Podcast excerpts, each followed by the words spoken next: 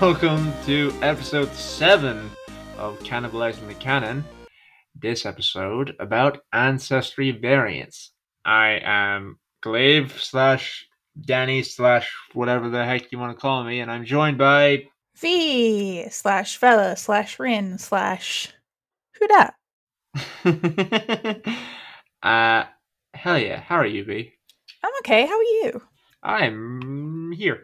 Uh, I am present. And you are allowed happy to say talk that- about Dungeons and Dragons. You are allowed to say that you are having a bad day. That is allowed. Yeah, but it's but that's not where, what we're here to talk about. Talk to your feelings, friends.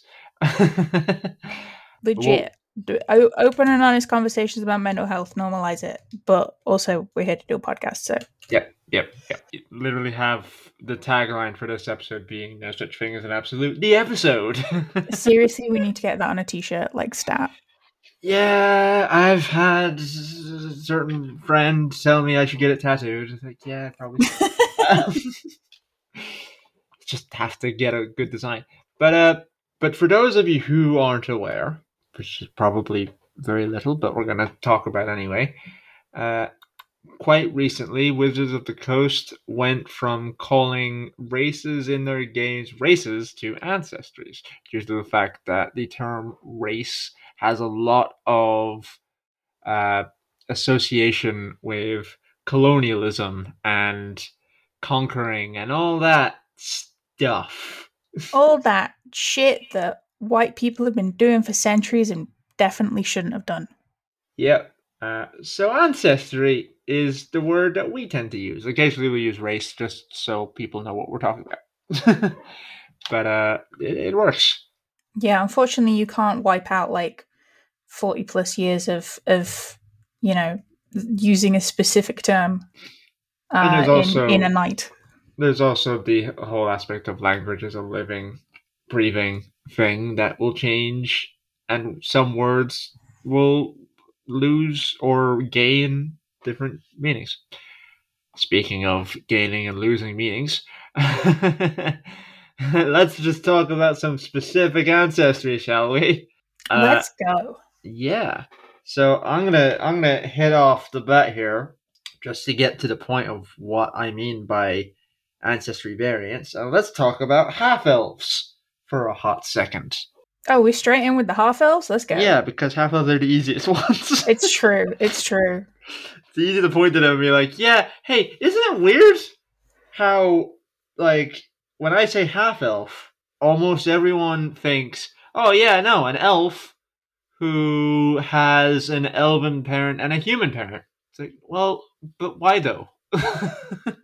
Yeah, and no, the the term half elf doesn't mean half human. It means half elf. The I like other the half i- can be whatever you like. I like the idea of like there being humans walking around in a in a setting, kind of like, yeah, I'm half human. It's like, okay, I what's might- your what's your other half? I might start doing that. It's like, yeah, I'm half human and also half human. Both halves are human. I Mhm. just wanted to set up the tension. Yep. Both halves are human. But from different humans, though, just to be clear. Yeah, just to be clear, different humans. It's not weird. And that's like, even just looking at the fact that people assume that the other half is human variety, it's also interesting that the elven part is also assumed to be like this generic elf. There's not like a distinction as much. There are some rules in it. I I know that like you can have variants with wood elves and such. It's definitely the perception that it's very much your stereotypical elf with a capital E, you know, long flowing blonde hair, Yeah, haughty attitude. Legolas walking around and being all like, "I can see well." that is that is a direct quote from Lord of the Rings, ladies Yeah. and gentlemen. Uh, I can see well. I can see well. Yo, Legolas, what can you see with your eyes that can see really well? I can see well. Do you think we can drink from it, Legolas? I mean, I can see well. I can't taste well. Come on. Yeah, yeah, you, you're asking the wrong elf on this situation. Uh, but there's so many other elves that you could draw upon. I had a game at one point uh, where we had a half elf player whose elven half was a Varial, which is the winged variety of elf. And so, flavor wise, so they had wings. They had vestigial wings. Ooh. So they had little tiny wings on their back. little baby wings. little baby wings. Uh, and this was a point of contention in this setting because the Avariel elves were a very mysterious uh, group who not many people knew anything about. Oh, good. And lots of people wanted to know stuff about them. So this person who didn't also know enough, this person also didn't know anything. you know, off, you know, the, usual I don't know my father tragic mm-hmm. backstory of a, of a D&D player character. That kind of cast out from that side of the family mm-hmm. doesn't have anything to do with them, doesn't know anything about them. Yep, yep. That old Could, chestnut. That old chestnut. And it's that kind of chestnut which lets you just go crazy with what you can do with ancestries. And that's precisely what we're here to talk about. Uh, the half elves is only just just the beginning of this. At the end of the day, no matter what you do with ancestries, it's as long as it's flavor, you can just go nuts. As long as you talk to your DM. Uh, I can't think of any reason why a DM would have a problem with you going nuts with flavor, as long as it fits the tone of the story, For well, sure. within reason. Yeah, and and it doesn't go against anything else in their setting. Like I know certain dungeon masters would be like, uh, elves in this setting, all elves, no matter the subrace, do not uh, intermingle with other ancestries. So the half elves just aren't a thing. That could be a thing in your DM's setting, and that, like, I'm not, I'm not going to critique your your DM. That could be really interesting potentially. yeah, I mean, depending on on on the why and how of it all, you know, it could be a very interesting plot point, you know, kind of delving into essentially fantasy racism and exploring those sorts of themes in a in a safe setting is not a terrible idea. Could um, a whole thing about half elves doing ha, are existing and their existence is something integral to the plot. True that. True that. Um, the yeah having a conversation with your dm and saying this is what i want to do and does that fit in the world? In general like even without kind of like the the the ancestry variants that we're talking about today always a good idea. Yep. Um for example i have a world setting in which there are very few orcs and half orcs and uh, i've had a, a couple of players um roll up half orc characters, and that has been a, a whole conversation with a capital C because that's now a whole part of the world that's unlocked, and I have to talk about it. And whilst it's it's fantastic and it's led to some amazing story moments, like it was very much something I had to consider because of what I had set up. So if your DM is like hesitating or saying no, there might be a reason for that, and you should probably like check in with them and make sure that, that that's that's cool before you go actually yeah i want to do this and i'm pissed that you said no. So yeah. At the end of the day a good dungeon master just wants you to have fun. True that. And, and potentially tell a good story. Def- uh, definitely. hopefully. Anyway the you know different dms different strokes when having a conversation with your dungeon master about ancestries, this can lead to some really fun and interesting things. Like, uh, I tend to have a lot of the information about ancestries work around the player. So if a player comes up to me and says, "I want to play a firbolg," then I'm happy to have a conversation with them. And like, okay, so I haven't put much thought into firbolgs in this setting Let's talk about them and figure them out. What are they like? Where do they live? How are they? And even if I did have an idea as to where, where the Firbolgs fit in, what I would still do is explain this to the player. Say, this is the, the Firbolgs in my setting live in treetops like Ewoks and and and hunt stormtroopers. but that isn't what you have to do because it's it's, it's the the unofficial official catchphrase of this podcast. There's no such thing as an absolute. Really? I I that's the first time I'm hearing this. Whoa. Whoa, brand new information. Any ancestry you come up with can be unique in its own self due to the fact that they live somewhere else apart from all the other people. If you look at it, yeah, if you look at it just on the most basic terms, uh, humans, Yep. we come in so many different flavors, Where where so many different flavors, we are very similar to each other and yet and yet so completely different. Like even on a micro level, like if you think like back to and this is thinking a way back for me, but if you think back to school, you had people who were into certain things and people who were into other things. Like it, even on that level, there are people who are so completely different to one another that you're just like, wait, what? Huh? Huh? so so what? Why would it be any different for any other race? Why would Yeah. it be any any different for for elves? Why would it be any different for orcs? Why would it be any different for firbolgs? and These that's- ones live in a tree. Cool. Yeah. These ones don't. Awesome. Great for them. These ones have built a spaceship and are colonizing Mars. All right. I want to know where they got the tools from, but good on them.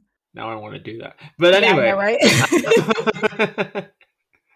oh man, I want ah Firbolgs in space. Where's my notebook? I'll write down later. Um, but uh, but that also brings me nicely to uh, alignment.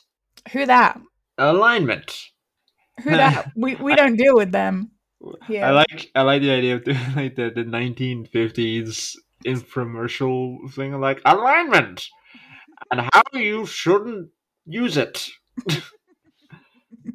Alignment's all well and good for you as a player character if you want to have it. It's a good shorthand for who you are as a player and how you act. For ancestry, though, I disagree with Wizards of the Coast, and I'm pretty sure they're backtracking at this point due to Tasha's. And also, by the way, check out Tasha's Cauldron of Everything if you want proper actual rules on how to customize your origin. Um, could I just interject here with with a little snippet from Tasha's because I have it open in front Yep. of me. Cool. Um, so basically, uh, Tasha's uh, a, a great handbook, by the way, hundred percent great handbook. Not only rewriting the rules on on ancestries, but just some absolutely brilliant additions. A proper version of artificers, um, and just some great silk glass stuff. Love Lots it. Lots of fun things as well. And I will say, uh, very obviously written by a woman. Hmm. and I love it. I just, it's just chef's kiss, so good. Hands down, probably one of my favorite books from recent years. Anyway, completely unrelated to what I was going on to say. Um, when you look at, at your, um, your, your origin, as they have termed it in this book, um, you you know from the player's handbook that, for example, dwarves get a constitution increase because stereotypically dwarf heroes in D&D are very tough. This increase doesn't apply to every dwarf, just to the adventurers, and it exists to reinforce an archetype. But spoiler alert, not everyone wants to play an archetype. And that's okay now. We're okay with that, says Wizards. The reinforcement is appropriate if you want to lean into it, but it's unhelpful if your character doesn't conform to this archetype. If you'd like your character to follow their own path, hell yeah, let's go. You can ignore your ability score increase trait and assign ability score increases tailored to your character. So if you want a dwarf who is more like Varric Tethras than anyone from Lord of the Rings, you put that ability score increase into charisma and you go to fucking town, baby, because we are here for it and it's all good. We're allowing it now, even though we've always said, they have always said this, the rules are just guidelines anyway. Yep. We're just saying that the things that you guys have been doing for years is now okay with us. this is fine. Um, it's more of a guideline. yeah, exactly, exactly. And it, I will say, like in the disclaimers in in the front of the player's handbook, it does say that it's like Mhm. these are these are not hard and fast rules that you need to follow. Like your your your experience may vary, quite literally, and that's cool. But now it's even cooler because they're they're kind of going with the zeitgeist, and that's good. Yeah. So yeah, Um, what I was gonna say was was with the alignment thing, uh, specifically because I really want to focus on that for a second. Uh, it makes no sense. it's dumb. It makes zero sense. It's dumb and stupid, and I've said it before, and I'll say it again. In fact, we'll have a whole podcast on why Oh, it's dumb and stupid. Definitely, but like, um, friends, imagine for a second you had never played any RPG before in your life. wait, wait, wait, you- wait, wait, wait, wait. Sorry, I'm gonna have to cast my mind way Oh, back for this one. Yep. Hang on, hmm hang on. hmm I'm five. I'm five. I have a sandwich. and Whoa. a bike. Let's go. All right. Okay, I'm in the right mindset. Sandwich and a bike. Okay, and you pick up a player's handbook. This Brand book's new heavy. spanking new player's handbook, and you go to the page about humans. I got I got jam on the book. Is that okay? That's fine. Okay. That's it's it's battle worn now. Uh, you go to the, to the human page, Okay. and you look at the part where it says the human's alignment. Imagine if that alignment just said straight evil. They're just evil. They're just super super evil, and no one can be anything but that. Huh. That seems very strange because I'm a human in real life and I'm not evil. Yeah. Huh. Weird. That's weird. I feel That's like weird. But also, honestly, uh, if I ever got my hands on a player's handbook, I would totally rewrite that to say that because humans are the scum of the earth. Let's be anyway. look. I know. I see your point. We've I'm, got. I'm, I'm there with your point. I'm just I'm making Yeah. some scathing political commentary whilst Cool, I'm there. So Uh, but yeah, no. So alignment's so stupid. You shouldn't like. In my opinion, you should just ignore it entirely, no matter what ancestry, race, whatever you look at. Uh, if it says, "Oh, firbolgs are traditionally uh, forest-dwelling creatures who are good aligned," like, no, no, no. Have an evil firbolg. Have a fucking diabolical firbolg, because that sounds fun as heck. Uh, the firbolgs would be frightening if they were evil. They can go invisible on can demand. you imagine like underestimating a firbolg and then like it comes back and that not only does it bite you in the ass, but all your friends die because of it. Mm-hmm. Oh boy, I'm here for it. They're like the definition of Mother Nature getting revenge. and Yeah, it's- 100%. It's terrifying. Mother Nature's foot soldiers. Let's go. Uh, for and it's also it is also the position of this podcast that Drow are not evil.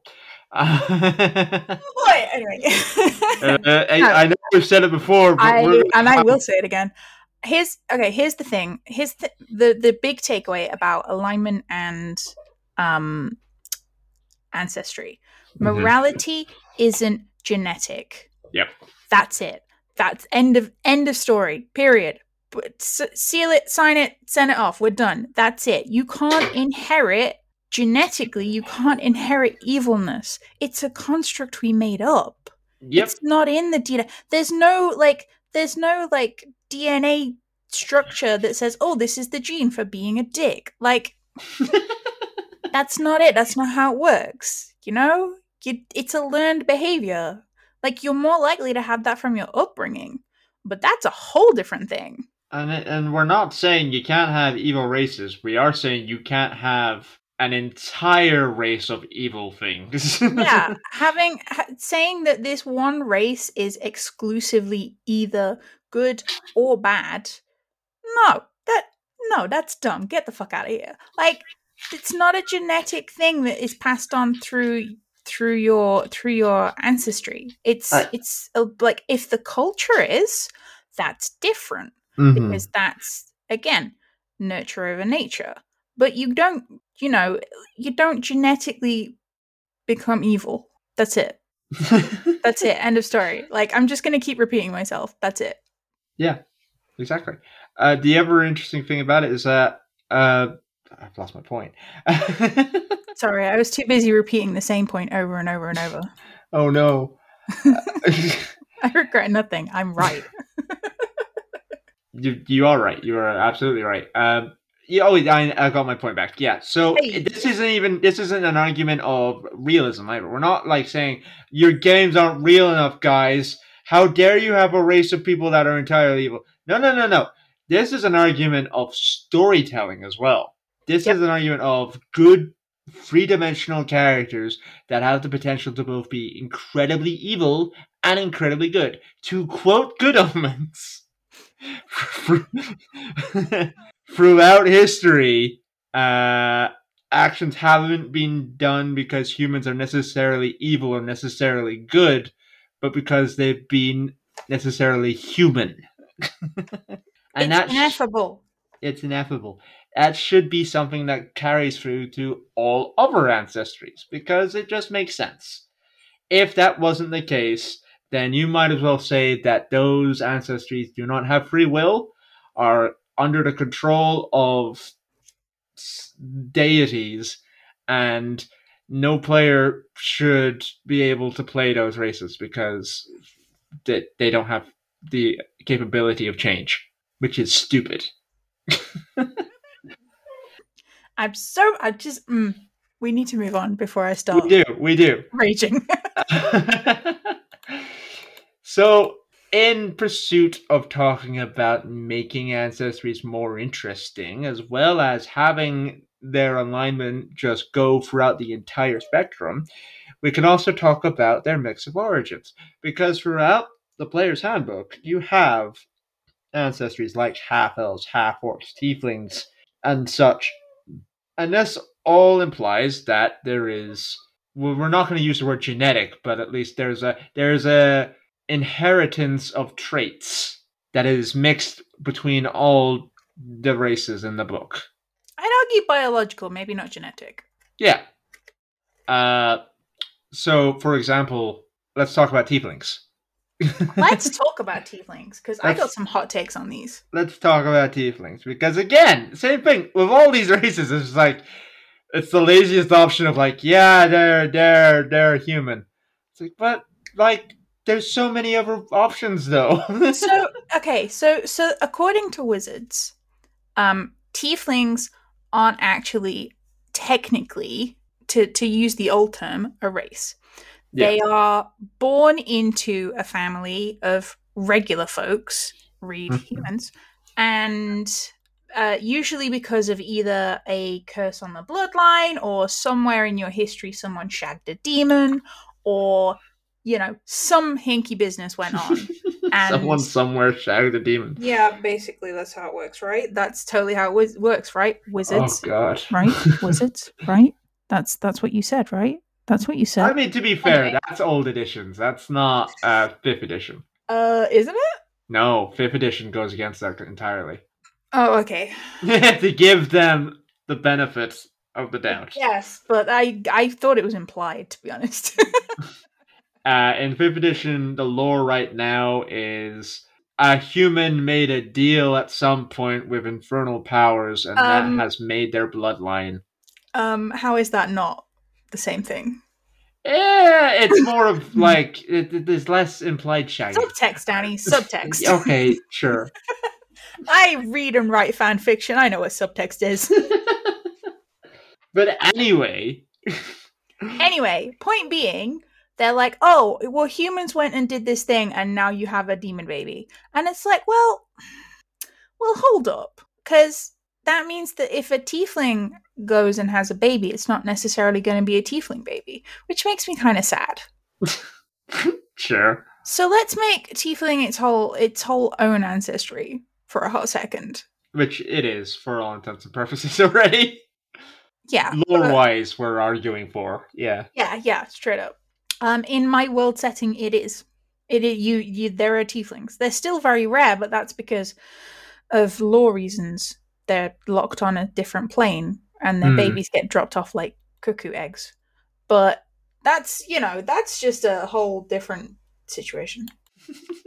but that's, a, that's a whole different section of the lore. That's a whole different. Yeah, that's that's like chapter four rather than chapter one but but like they're still you know they're still a, a completely separate ancestry they're not just born into human families mm-hmm. or even other families like they should be because why on earth is it just humans making deals with with demons if for we anything are not there's the sole proprietors of making dumbass decisions we literally have yeah no we're definitely not um, shouldn't be we definitely shouldn't be jeez louise there's in universe lore that says like I mean, Orcus is a thing.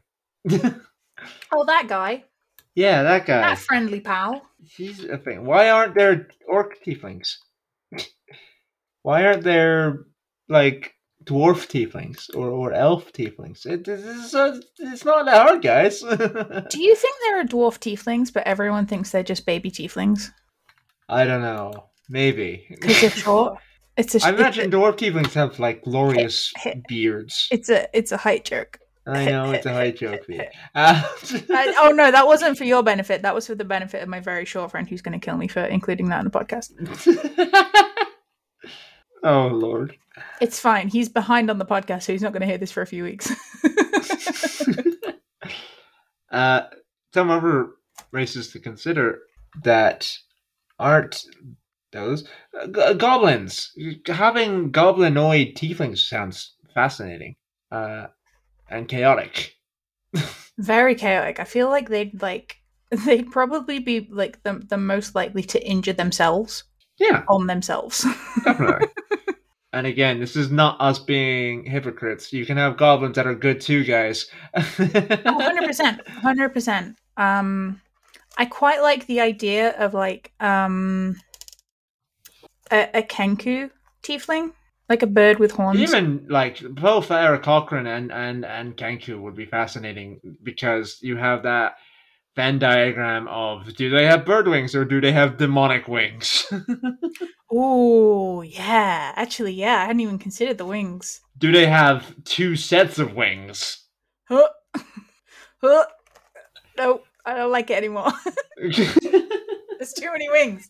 I mean, even you got- think about you- the coordination involved with two sets of wings. Jeez Louise. when you consider tieflings by themselves, there's a, a lot of uh, variants about them just given to you from the get go. I know in the book it says that there's varying shades of red, but I feel like as a community we've gone past that. Yeah, oh 100 percent. We all kind of went, nah, we want we wanna we wanna explore the entire palette there. There's certain things that that the, the fifth edition Dungeons and Dragons community is like, nah, you're wrong. nah, we, we decided not. We decided we didn't want that bit. so, So, like tieflings having multiple shades of color um dragonborn having tails yeah, Dragonborn having tails was a was a wild one. Um because it's just assumed up until the fact that someone went like wait they don't have tails like what do you mean they don't have tails they're dragons I know, right? It's just like, um, excuse you? Excuse you? Do they not have tails? and having that being uh, a, a cultural thing is interesting having Oh. dragonborn that don't have tails and dragonborns that do have tails and they hate each other like For sure. okay Just like, oh, okay, hmm, okay, this is interesting. This is the haves and have nots. And I'm here for it. I know. And even uh, Jesus, can you imagine a tiefling dragonborn? A, a, a Dragonborn that looks more like a dragon, to be honest. Pretty much, yeah. I'm here for it.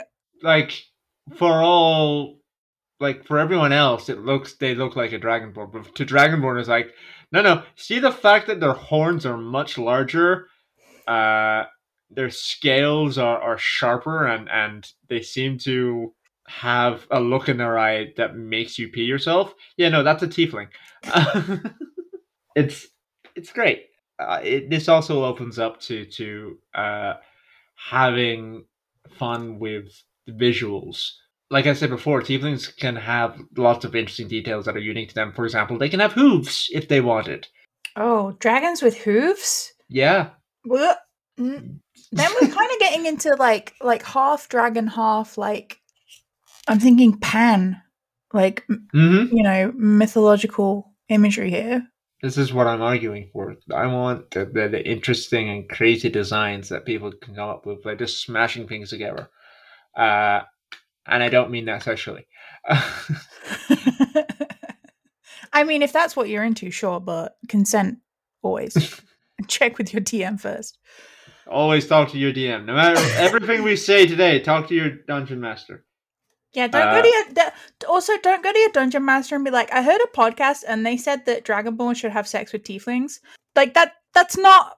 That's not the ta- the hot take you should be taking from this podcast. Okay, just also, if you are a dungeon master that your player has come to and said, they got their information from this here place, email us at cannibalizingthecanon at gmail.com and we'll be sure to, to discuss with you We are, we are here for, for yeah for any ramifications or consequences that may come our way for, for these for these ideas that we're having. We could have a whole episode about it. That, that's a cannibal review waiting to happen. Yeah, all, all of our all of our ideas went into the world, and look what happened. We addressed the complaints. you like at the end of the day, a, a very important thing is that y- guys, you can play anything.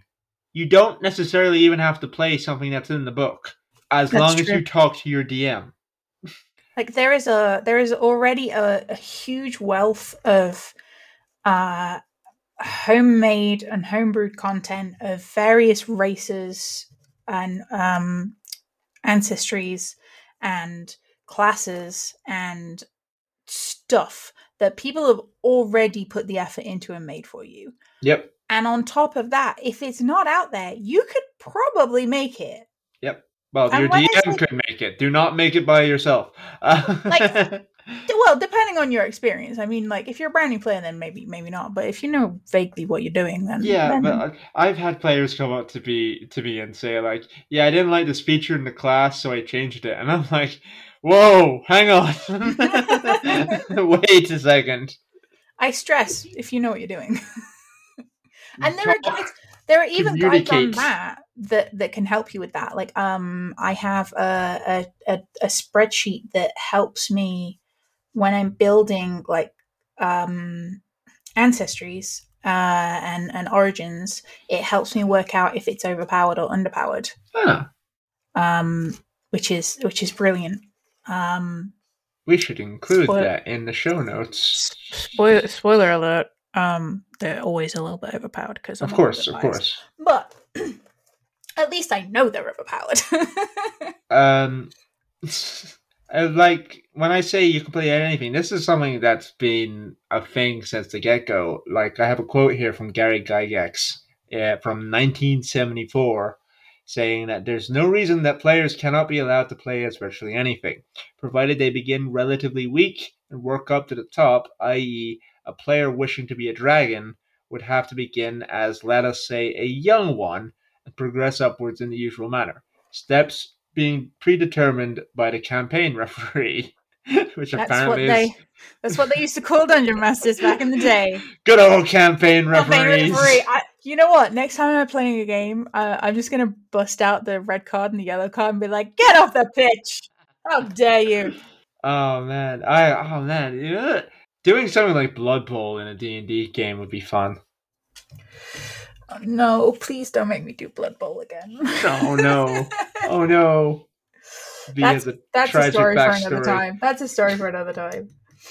Um, but yeah, basically, you know, you heard it from from the man himself, the the the good the good Gygax. The good Gygax. The good Any other Gygax. Gygax is inferior and should quit and, and give up and go away. for sure. Except Um, for uh, if your name is Gygax, I don't mean you. yeah, the yeah. unless we, you unless you own a company called TSR We- recently. we all know. Okay, we all know, right? We're all on the same page on this one. Okay, good. Um, but yeah, the the the whole idea is it is a fantasy role playing game. So the sky's the limit in terms of what you want to be. As long as you ask and talk to your DM. Slash campaign referee slash disaster tour guide. Yeah. hmm Good old disaster tour guide. Okay, so let's talk about Aasimar. Yes, Aasimar, the other side of the tiefling coin. Uh, you have tieflings being from the depths of hell with demonic forces influencing them and changing their form. And you got Aasimar, being of the higher planes and celestials and angels and all that jazz. And and where do you normally find them? Wizards? Where do you normally find them, wizards? It's nonsense, is what it is. It's absolute nonsense. Because why not have an Aasimar who is also a water genasi? Let's have some angelic happenings going on under the water. Let's go. I'm here for it. We're, we're all after the aesthetic here, guys. Just just go crazy. This is it. Like this is what it boils down to. Okay, and it's cliche, and I don't care if your character looks good. That's all we care about. Get that aesthetic, but it should be no. It should be something that you that you want. Like you shouldn't feel like oh. I want to play a dwarf, but that means I have to look a certain way. I have to act a certain way. I have to be a certain way. You don't have to lean into these archetypes. Is what I would also say that sometimes you might hit a wall, like we said before, where your dungeon master has a specific idea as to how some things work in their setting. And again, I know I sound like a broken record, but that just requires a conversation because you don't know what interesting things can happen if you work with your dungeon master and figure out how exactly like why do those restrictions exist and how can you make something that incorporates that into their into your character uh, because that can go into super interesting places if like because uh, at the end of the day D and D is a collaborative storytelling game. Exactly. And part of that big, big part of that collaboration is sitting down and talking about it. Communicate with your DM guys. Have we have we drilled that in yet? Never. This is the thing that we're going to drill in every single episode. Talk. It's just going to be like one episode DM. that's just us saying that over and over again for an hour. Honestly, I could see us doing that. Ay, ay, ay. Uh, but uh, Aasimar are just as crazy as tieflings when it comes to variety. I've seen some art that I really loved of like taking the idea of the more crazier of angel designs, you know, the biblical angels, the rings and, and the many wings and the many eyes, hmm and having that be features of the Aasimar because that's that's interesting. Okay, okay, okay. Take that image, the multiple eyes, the multiple wings, the the rings around the head, all of that. Now imagine it's a kobold. I want one. I want one. I have seen many things. I have seen the depths of the universe. I'm I- just saying. I have like- stared at the void, and the void stared back. and the void blinked first, so I won. Ha! Saying, it should. You know, this this this is a thing. You should not be limited to. Oh, it's humanoid. Like, let's go, Kobold Aasimar. I'm here for it.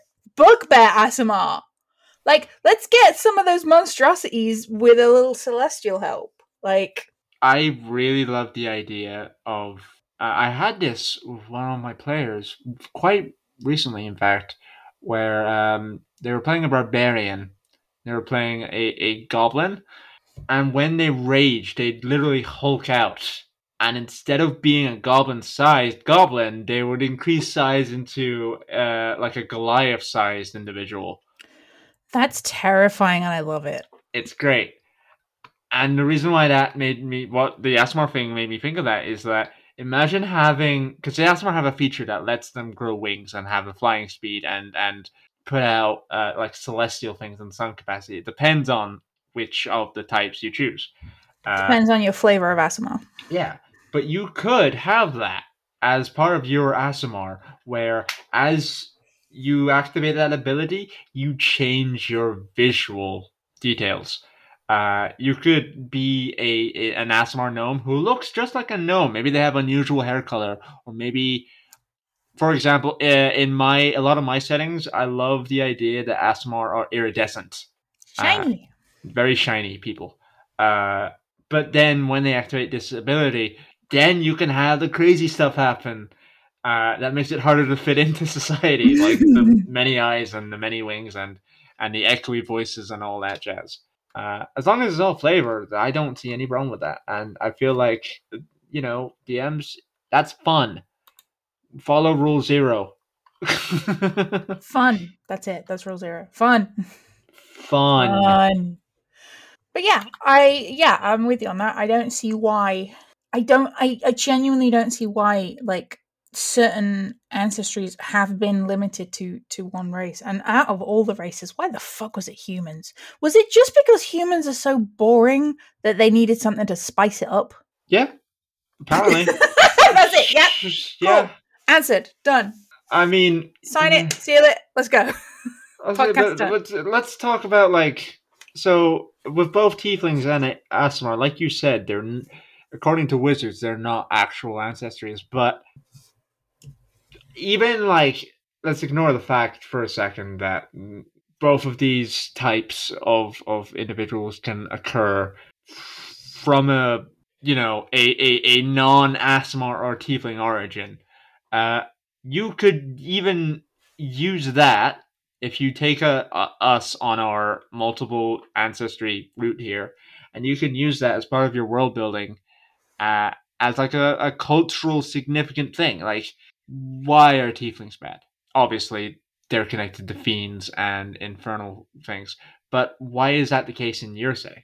Because you could change tieflings specifically because there's nothing about tieflings that have to be evil. You could say that, you know, because they have these physiological differences, like because they have the horns or because they have the hooves, you know, in certain cultures in your world, because they look like they're closer to nature, they are revered Mm-hmm. as being, you know, you know, much closer to to Mother Gaia or, you know, being kind of like her chosen children. You could literally have wood elf tieflings have that as their thing. Like you can recognize wood elf tieflings because they literally grow antlers. Yep. and that's that's the other great thing about about you know mixing your ancestral traits with something that's not human is that you can flavor that to to be very specific to the other flavor mm-hmm. so you could have a tiefling a, a wood elf tiefling with antlers you could have uh, a, a, sea elf triton. tiefling yeah, Oh, yeah. like Yeah, with yeah. with coral kind of horns slash antlers slash you know like have a whole fucking coral bed on their head let's go for it you know like is that a starfish on your head yeah he lives there now his name's patrick um His name is Patrick. no this is patrick um but you can have it you know it- just because they're a tiefling it doesn't mean it doesn't fit the aesthetic of the culture or the aesthetic of what you view the ancestry to be. In fact Exactly. the, exactly the opposite. Flavor that. Flavor season it like Salt Bae come on. Get creative with this. It's it's it's it's an, a game set entirely in your imagination. Why wouldn't you go hog wild? Uh, same with uh, genasi, with the elemental things. genasi, for those of you who don't know, are uh, Jin-based people. They're very elemental. They're based around earth, fire, water, and air. And those alone, that's enough for you to have fun with. for sure um i have a player who is playing a fire genasi whose um uh hair is uh the color of like uh hot lava and it and it like f- like the when it moves it fluctuates like lava does it's flavor. Like his hair's not actually lava. That would be crazy. But it looks like it is because it's a great visual. Although try and find someone who can commission you art of that. Jeez Louise. That's a whole different thing, the trials we must face. right? Uh, well, uh, and again, with all of these, the, the lore is what you make it. Like you can come up with your own stuff, and it's bound to be interesting by virtue of it being unique. Also, hot tip, okay? Secret thing that most DMs won't tell you, but is actually 100% accurate. If you go to your DM and you say, hey, I've got this idea for a character, and as a consequence, I've got this whole chunk of lore about the ancestry and, and, and you know, what all of it means and how that fits in and all this kind of stuff, and, and uh, that is that cool? Is that okay with you? your DM will chop your fucking hand off by like literally snatching it out of your hand because that's free stuff that they don't have to make on their own. Stuff that you're going to be invested in because you created it. Hello? Give us that, please. We're so tired. Please don't make us do extra work. Please come to us and say, "Hey, I want to help you with this because this is my character and I'm invested in in helping you create this experience with me." But also, but also if you so have a, good. if you have a DM that doesn't do that and then it says like, "Nah, it's just not part of my story," like, yeah, well, of course he's not. Or I'm sorry, I don't mean to assume, but they're not gonna, they're not gonna like, they're not really in the mindset to to to, to tell your story. Yeah, the the thing is, it's not their story; it's a group story. Everyone's, yeah, it's a group. It's a Collaborative storytelling. storytelling. That's the other tagline of our, our podcast. Um, and if they're not gonna work with you to help realize your character, like like we say, there might be reasons for it, and you can have that conversation. But if they're just flat out like, no, that doesn't that doesn't fit for my narrative, no, bin them off. Bye. I'm not here for it. We don't have time for it. But also, if you're like less story intensive, that's okay, and you're equally valid, and we love you. Yeah, So exactly. Uh, there's also the fact that whatever limitations uh, they might have in their story, Eh, like you, that there is no reason why you cannot present some other interesting ideas that either complement that or even make an exception for it. never underestimate the power of an exception. Yeah. If it weren't for an exception to the rule, the world would not have Drizzt Do'Urden. If there was not, if, if there's no such thing as an exception to the rule, the, the world wouldn't exist. All right, yeah, I guess in the grand scheme of things. yeah, I just wanted to mention Drizzt. yeah, that's fair. cool. Drizzt, Drizzt is great. Love Drizzt. Uh, speaking of Drow, Hey, my favorite. Drow are great. They're fantastic. So elf, elven variants is is great. You got many many different types of elves. Why the hell do is there loads of types of elves, but there's only one kind of orc? right?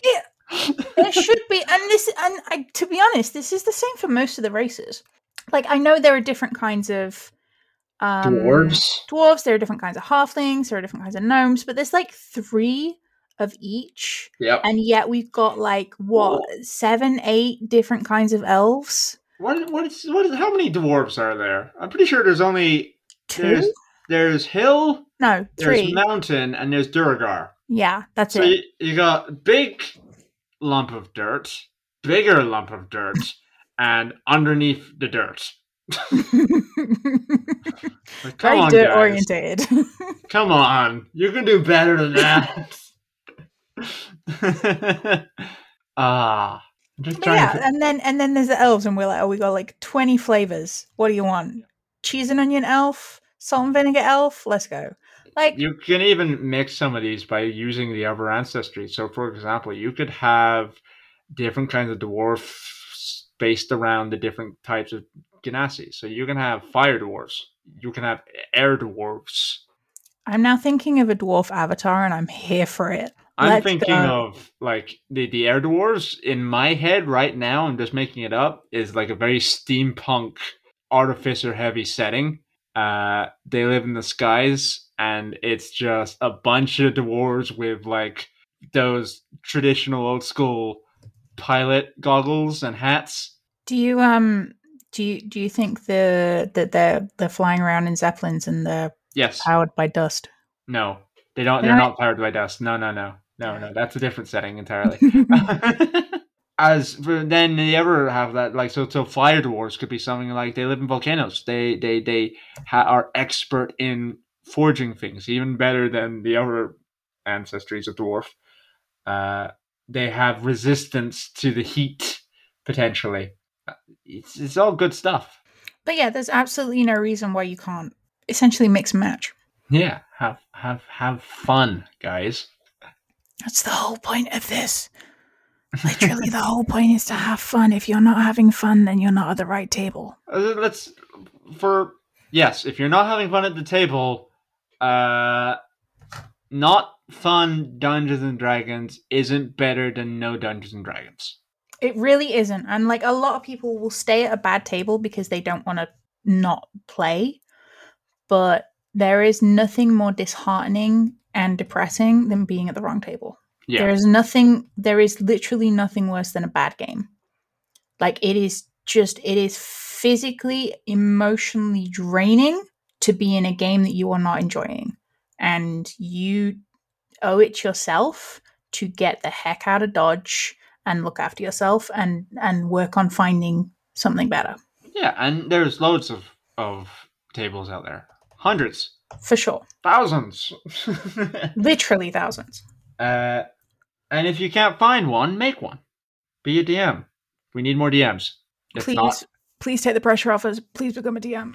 Oh god, I'm so it's tired. not as hard so as you tired. think it is. Everyone should DM.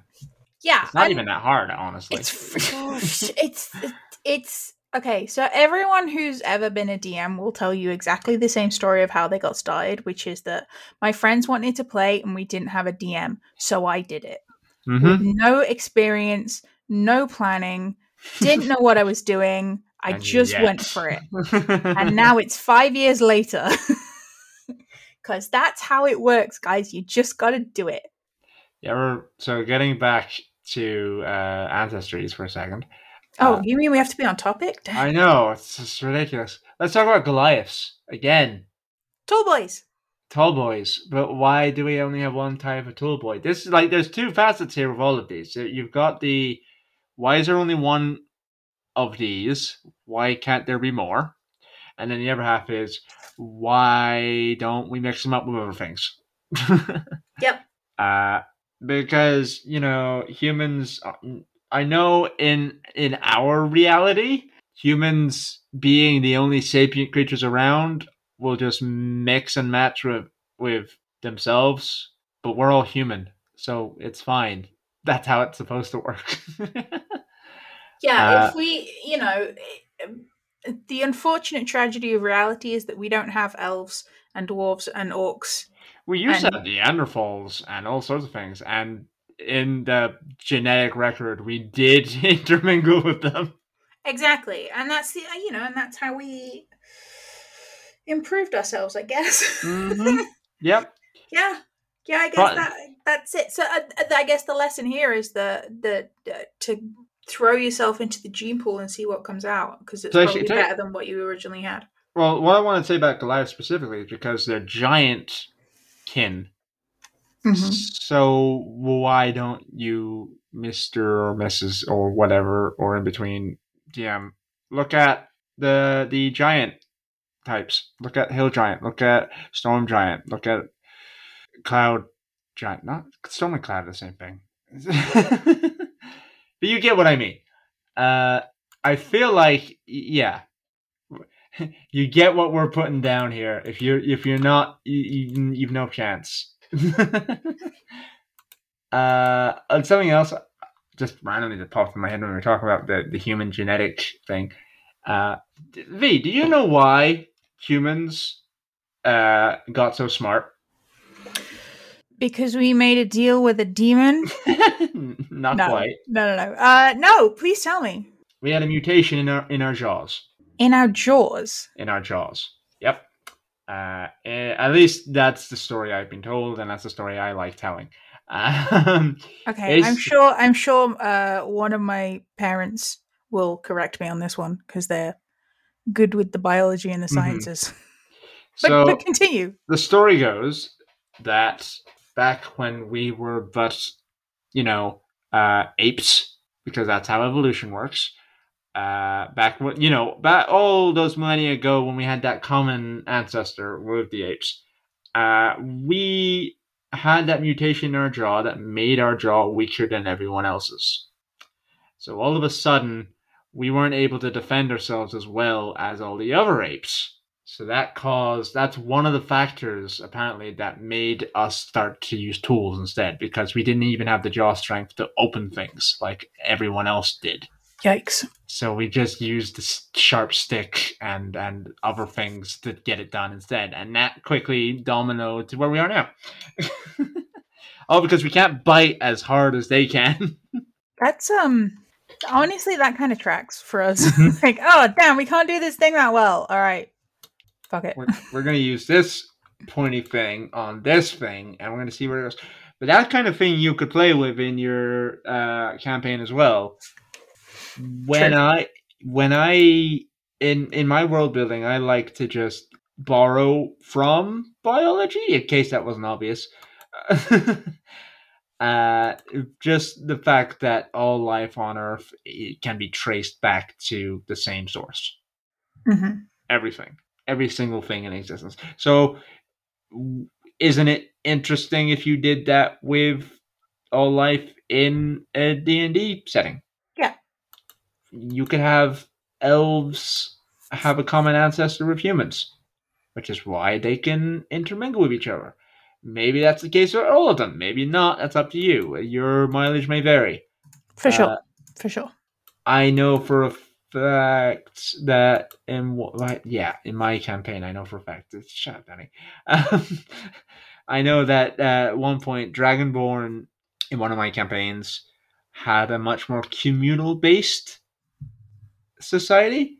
They Mhm. didn't have anything like traditional family units. They considered the entire tribe to be a family unit. Yeah. So when they, they uh, if you've seen John Carter of Mars, which I'm sure I'll do uh, a DM canon episode on at some point because there's some good stuff in there. They just had a pile of eggs, and you didn't really have specific parents because everyone was your parent. You didn't Yeah. know who your specific parent was, but it didn't matter.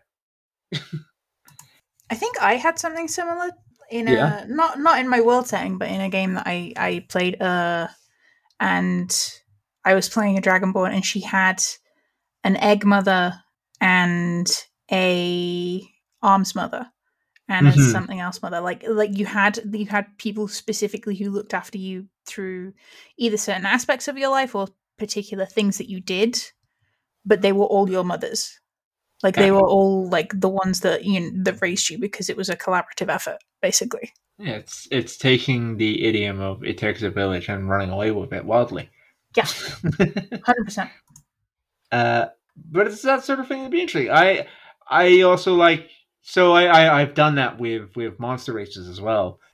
Uh, the, due to the fact that magic is a factor in these these settings as well, you can have stuff like so the owlbear in normal D and D lore it was created by wizards in order to defend themselves, and they just got loose and populated themselves.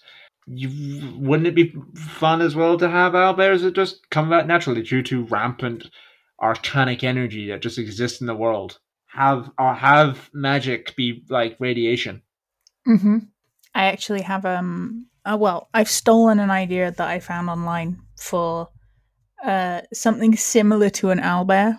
Mm-hmm. Um, it's uh basically you're walking through the forest and you hear someone uh, shouting for help, and you you know you kind of investigate. You get closer and you can hear them shouting for help again, and then you come face to face with this um Shia LaBeouf. huge. Yes, Shia LaBeouf. no, this huge beast. Like it's like this, the body of a bear, but it's black and white, and the head of a bird, but it's like multicolored with a curved beak. It's a panda parrot, oh, and it and it can mimic, and that's what you heard, and now you have to fight it. Panda power. That reminds me. Spoilers for the film Annihilation. But there's there's like a there's like a horrifying, decaying bear creature that can mimic voices as well, Huh? and it's terrifying. I'm here you want to freak out your players. Uh, certain ancestries definitely uh bring a problem.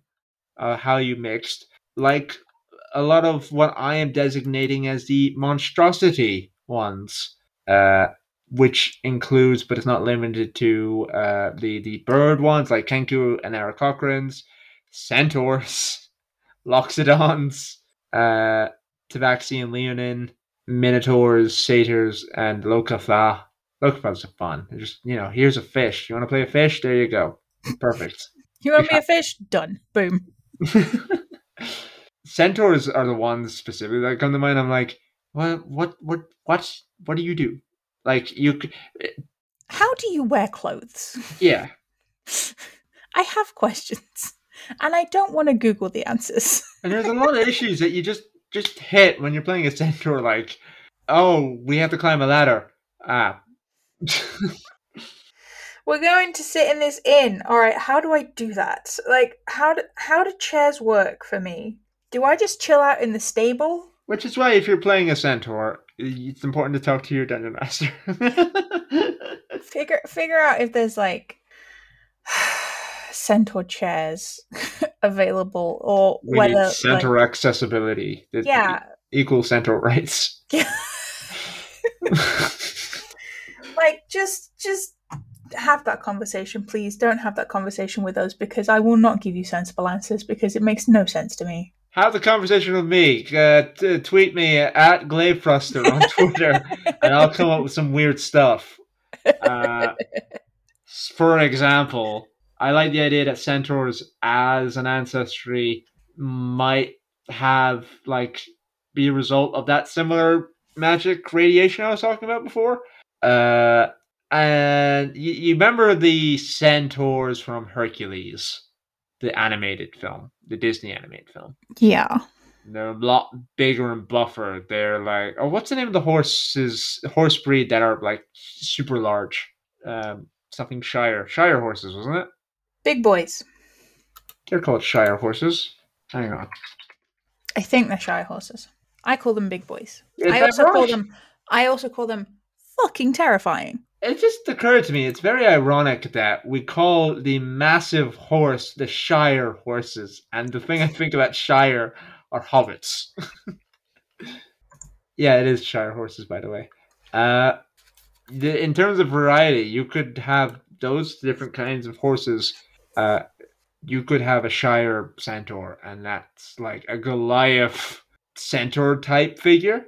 Uh, you could have a a halfling centaur, and that could be more of like a pony-sized individual. All I can think of is that pony from that one advert, and now I'm like, yep, that's definitely a halfling. hmm Yeah, definitely. I don't know what advert you're speaking of, but I'm agreeing with you. There was an advert where they had a a tiny little pony moonwalking. oh, To- oh wait. Yeah. I think I might have seen this. Yeah, you could have zebra centaurs. Zebra, zebra. It doesn't matter. Uh, you could have rhino centaurs because rhinos. Fun fact: that's where the idea of the unicorn comes from. People went over to Africa and recorded these sightings of horned horses, and they come back and describe them. So what you're saying is unicorns are real. Yeah, they're they're they're, They're rhinos. rhinos. and rhinos do indeed belong to the same class of family of horses. That's fantastic. Oh man having a having that like ha- i don't know how you would do that visually but maybe similar to how they do rhino in the spider-man comics where you have the horns come from your forehead instead. Mhm. That- that'd be an idea. That'd be a very interesting idea. You could even talk to your dm about uh taking i believe the minotaurs have like a minotaurs or satyrs have like a uh what you call it uh, RAM ability. Yeah. And it makes sense. Yeah. Uh, whatever. You could also potentially delve into Pegasi and unicorns, but again, that might not fit in. with, Is that with- is that a centaur and a, and a that is probably precisely what it is. and I suppose like a nightmare. A nightmare, for those of you who don't know, is like an opposite of uh, Pegasus. It's like an evil horse. Uh, Let's be real. Uh, you know, it's not necessarily evil, like we said earlier. It's just goth aesthetic. That's what it is. it's golf aesthetic, sure. Uh, which actually makes me come to mind. So here's here's something that we haven't discussed before that I'm going to just drop on V right now. Where Uh-oh. do you where do you stand on on? So we know like, sorry, my brain is going ahead of itself. We know that ancestries, for the sake of having free will, cannot have specific alignment designations. Yeah, but Uh-huh. what but what about celestial and infernal forces like demons, devils, angels, the actual big big things? I think. I think. you have put me on the spot on this one. I have. I apologize. Uh, I think I think I have to I have to say the same thing. I think uh, you you can't necessarily state that something is definitively good or evil because it's a concept we made up. It's just true. Like there's, you know, you can have a divine or celestial being who is good, and you can have a divine celestial being who is evil. We have evil gods in this setting. We know Mhm. about these gods. Like, Yep. therefore, you cannot necessarily say that because something is from a celestial plane or is an angel, it is therefore inherently, naturally good aligned. You could also argue that, and I think you've said this before, that it is predominantly culture based. It's very cultural that hell is a terrible, horrible place to live. hundred percent, hundred percent. Like there are there are differing accounts of of of the concept of, and this is this is kind of going away from from D and D and more into kind of the the more realistic world. Um, but there are various different um uh, accounts of an afterlife and whether that you know there's a place for people who are good and there is a place for people who are bad and there are you know they're called heaven and hell and all that kind of stuff um but it is all entirely you know stories and and accounts and things um because obviously we don't know Yep. you know we, we have no way of knowing um and we you know and even those accounts vary from from culture to culture there are places that describe hell as just a place not necessarily this fire and brimstone culture that that Mhm. we kind of like predominantly think of when we think we- of it but it's just like a, a, a, a essentially a waiting room that that is the default. Yeah, exactly it's it's it's real interesting, and these are the kind of things that you can talk to your DM about. I also think that when it comes to the difference between demons and devils specifically, traditionally speaking in, in a D&D lore aspect, it makes sense to have demons be this wild, feral, bestial thing, but also if you have that, you could treat that more as like they don't choose to be evil because for example, tigers aren't evil. They're ferocious and Yeah. kill you, but they're not evil. They're they're just doing what they do. yeah i think there's a there's a there's a difference between what we have designated to be evil and something that just is very base in its nature like it is it is very much like a this is a thing that like it doesn't necessarily have the i don't want to say intelligence but like that that higher thinking Mm-hmm. The- we have it might just be this is this Like is my brain says my brain says survive and this is how i do it Yeah. basically It's gonna be this is gonna be interesting to put in the description, but it's probably something along the lines of being glaive discuss moral philosophy. Yeah, that's 100% what the description is going to be. ah! V and Glaive, V and Glaive start off with uh, some very silly ideas and then devolve into um, some some interesting moral philosophy, and then probably end up just sat in the corner going, "God, nothing makes sense anymore." Yay! Yay! So that's just a standard conversation between me and you. yeah.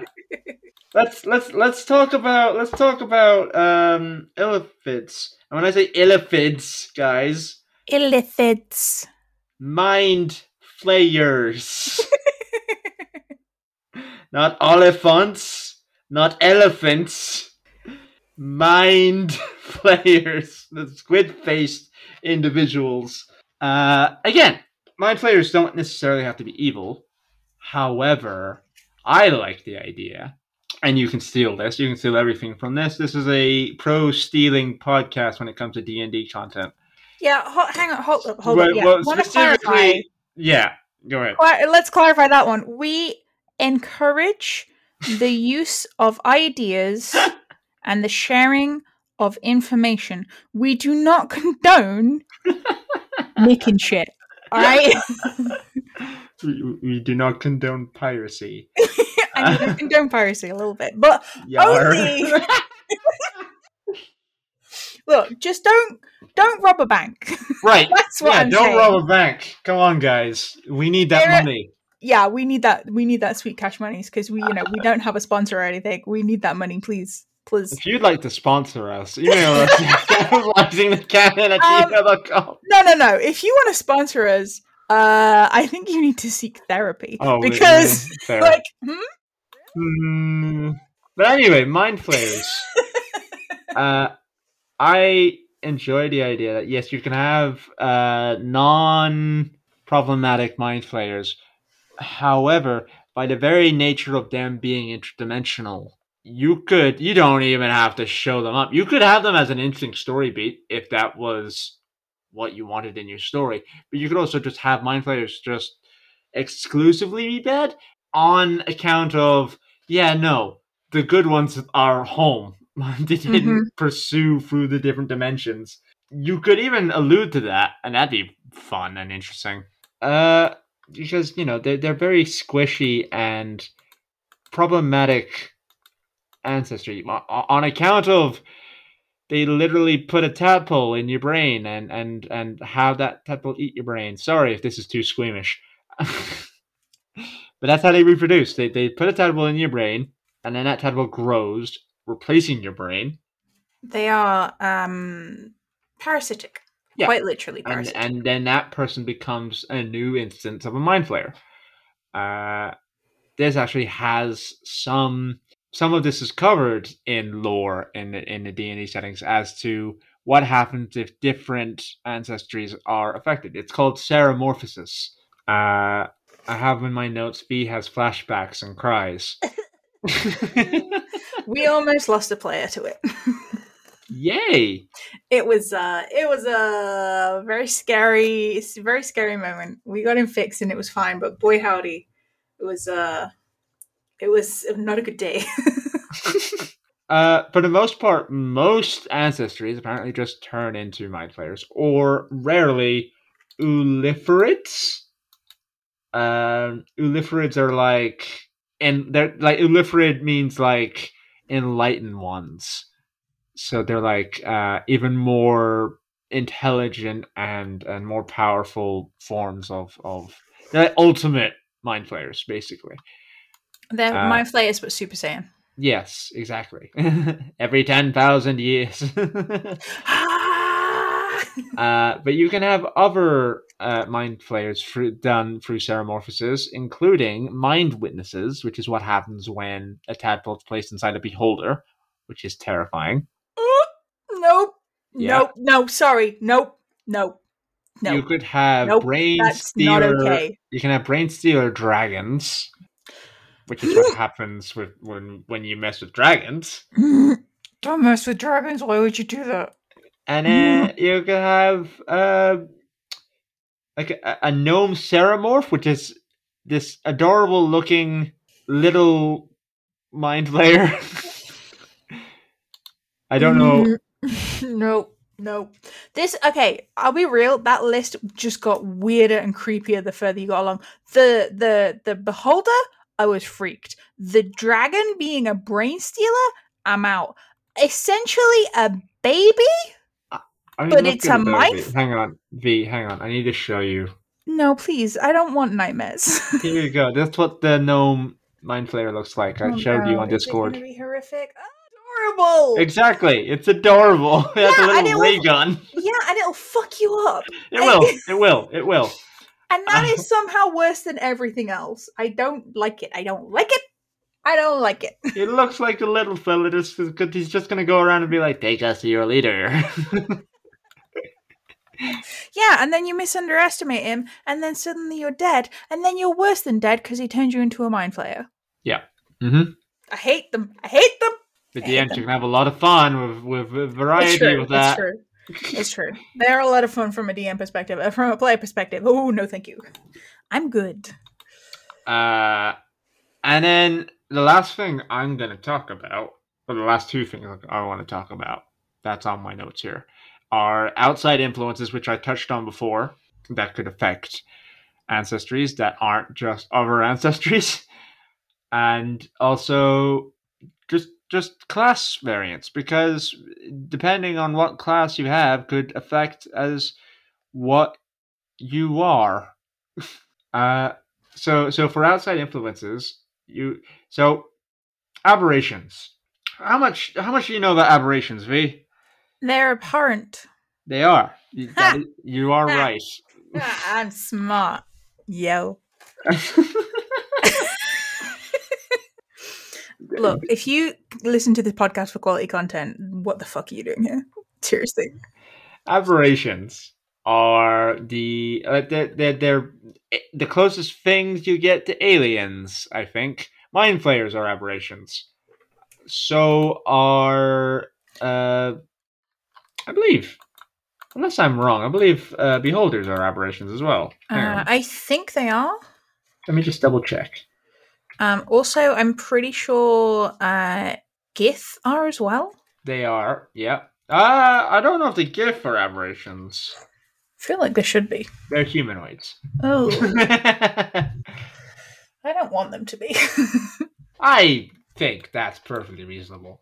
But but focusing on aberrations, so you got all these things that are all very alien esque and all that. You could take that. You could steal it. You could run away with it. uh, if you wanted your ancestry, be them dwarf, tiefling, Goliath, whatever, you want them affected by aberration forces, you could have them take on some traditionally alien like aspects, or even steal from one of the already existing aberrations, like the Beholder or the Mind Flayer. Uh, you could play a character who went through ceremorphosis, but somehow did not go through the whole whole process. So they have they look like Doctor Zoidberg. Uh, V's just sitting there going like, "Danny, what are you saying? Shut up! Stop No, talking." no, V V sat here like with the minute anyone says Dr. Zoidberg, my brain immediately fills that in with like six Futurama quotes. Of course. So I'm just essentially doing a hard reset. just like, no, no, stop, please. Please stop, brain. quiet brain. Uh, you could also take stuff from like the uh, what you call it, aboleths, which are these strange tentacly albino creatures that live in oceans that have that they, they kind of look like uh, leeches, horrifyingly. Yes. They are um the bane of any seafaring adventure. You could even technically have a, a, a virus or disease based around the idea of aberrations because it could be like a mutagenic thing. Ooh. Yeah. Ooh, that's that's horrifying. These are But in a really interesting way. These are the things that make my players worry about what's happening in my homebrew set. I'm very I'm now suddenly very worried to be playing a game with you. It's fine. It's not D and D. Uh, Wait until you start playing D and D, and then you have to worry. Uh, much wait, wait, wait. Don't we have a solo thing coming up? maybe. Uh, oh no. Another example of that is we take the monstrosity type, which has, like I said before, owlbears and rocs. I think I said in the uh, uh, mantis shrimp episode that monstrosities are the kaiju type, Yes, and I'm sticking to that. Yep. That that that true. Have have some fun with kaiju's, guys. That sounds fun. Yep. Uh, when I say have fun with kaiju's, I don't mean come to your table to your DM without having talked to them and be like, "Yeah, m- I'm playing Godzilla." That's not no. Play a lizard folk sized Godzilla. That's an interesting idea. ah, I'm Godzilla. Ah. Baby Godzilla. Baby Um, oh, son of son of Godzilla. son of Godzilla. Uh, other things like I know we've talked a lot about aberrate. Uh, we talked about tieflings and uh, Aasimar. You don't even need to have those be the result of a celestial slash infernal influence. You could have not, but like you could have all of these happen to humans, even though humans like there's nothing wrong with humans in a D and D setting. Yeah, I guess in a D&D setting. I thought you you know, in, in the in the real world there's a lot wrong with humans. There's a lot wrong with humans, but we're dealing with it. Are we? We're trying. Uh, but but you could have all these things happen to humans and have a more unique human because of that. Uh, you could have the Fae influence them in some capacity. and that doesn't necessarily mean because uh, the the most obvious Fey influence would be uh, elves because they are from originally from the Fae, and the you, you know you have yeah. yeah. exactly. But if you if you decide to go with the kind of the the spookier side, I mean, even thinking about what wizards have been bringing out with Hexblood, you Mhm. know, you're looking at hags, um, which are very steeped in in Fey lore um creepy as heck um and thinking to the stuff that's in tasha's with the baba yaga I really like the idea of like the gods looking down at the Feywild and looking at each other, being really confused as to how it existed. It's like, was it Did- yeah, did you do that no, no, did you do that? no no i always thought it was oh shit okay oh, all right. Hmm. should we just should we just leave it I guess. yeah i mean i'll ask dave if he had anything to do with it but i'm pretty sure dave didn't do this either I got my own Jeff. god damn it jeff Uh, another thing as well is the undead, and not necessarily like okay, you have stuff like the oh, what's it called? The one, what the one name I didn't get, the dhampir not Dhampir, but we're gonna talk about Dhampir in a sec. When you come back to life because you have unfinished business, revenant Revenant, there you go. Uh, the Revenant already comes packaged for like, yeah, you could be anything and be a Revenant because you know death isn't exclusive. Death isn't exclusive to humans. Maybe it should be. Oh God. but you also got Dhampirs as well, which is also an interesting aspect. Uh, having a Dhampir lizard folk sounds worrying. Ooh. Ooh. It's the same with lycanthropy as well. Like, how does lycanthropy work with a dragonborn? Uh, I don't know, but I do have a player who is a uh, were tiger, and they themselves are a tiefling. Yeah, So we've been having a lot of fun with that, with the visual of how it looks. It's been a lot of fun. A bright pink were tiger. You could even yeah, yeah, you can even have some influence through just nature itself, through plants. Um, use some of those features to, to spice up your characters. Maybe because they're a druid, maybe not because they're a druid, because you don't have to be restricted to what your class is, depending on what your visual is. Not even like like you could play uh, a rogue who is like Tarzan Yep. very easily. Uh, which actually sounds interesting. Another example is you could play a druid that has, aesthetically speaking, no connection to nature whatsoever, yep. like a volcanic druid, or like there's that new, relatively new fire, um, forest fire druid, which is fascinating. I've not seen that yet. Yeah, it's in uh, Tasha's, I believe. Ah, okay. it's it's it's good stuff and that you know i'm already talking about how how class can affect you as as your ancestry. So i didn't i didn't even give myself like the transition. Point is guys end of the day fucking have fun. Make stuff up. Uh, be imaginative. It's great. There are no limits except for what your dm says. There are no limits except for those ones. Um, but no, you're right. Like uh, the th- core thing to remember is that nothing, everything is permitted. Nothing is true true. Assassin's Guild for life. Like uh-huh at me.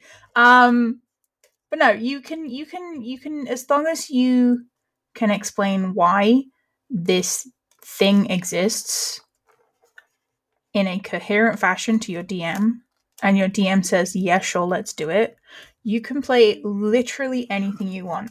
And I'm gonna undercut this with the most obvious um, example of this, which is that uh, in one of my campaigns that I play in, I am playing a bard who is an intelligence agent for his kingdom.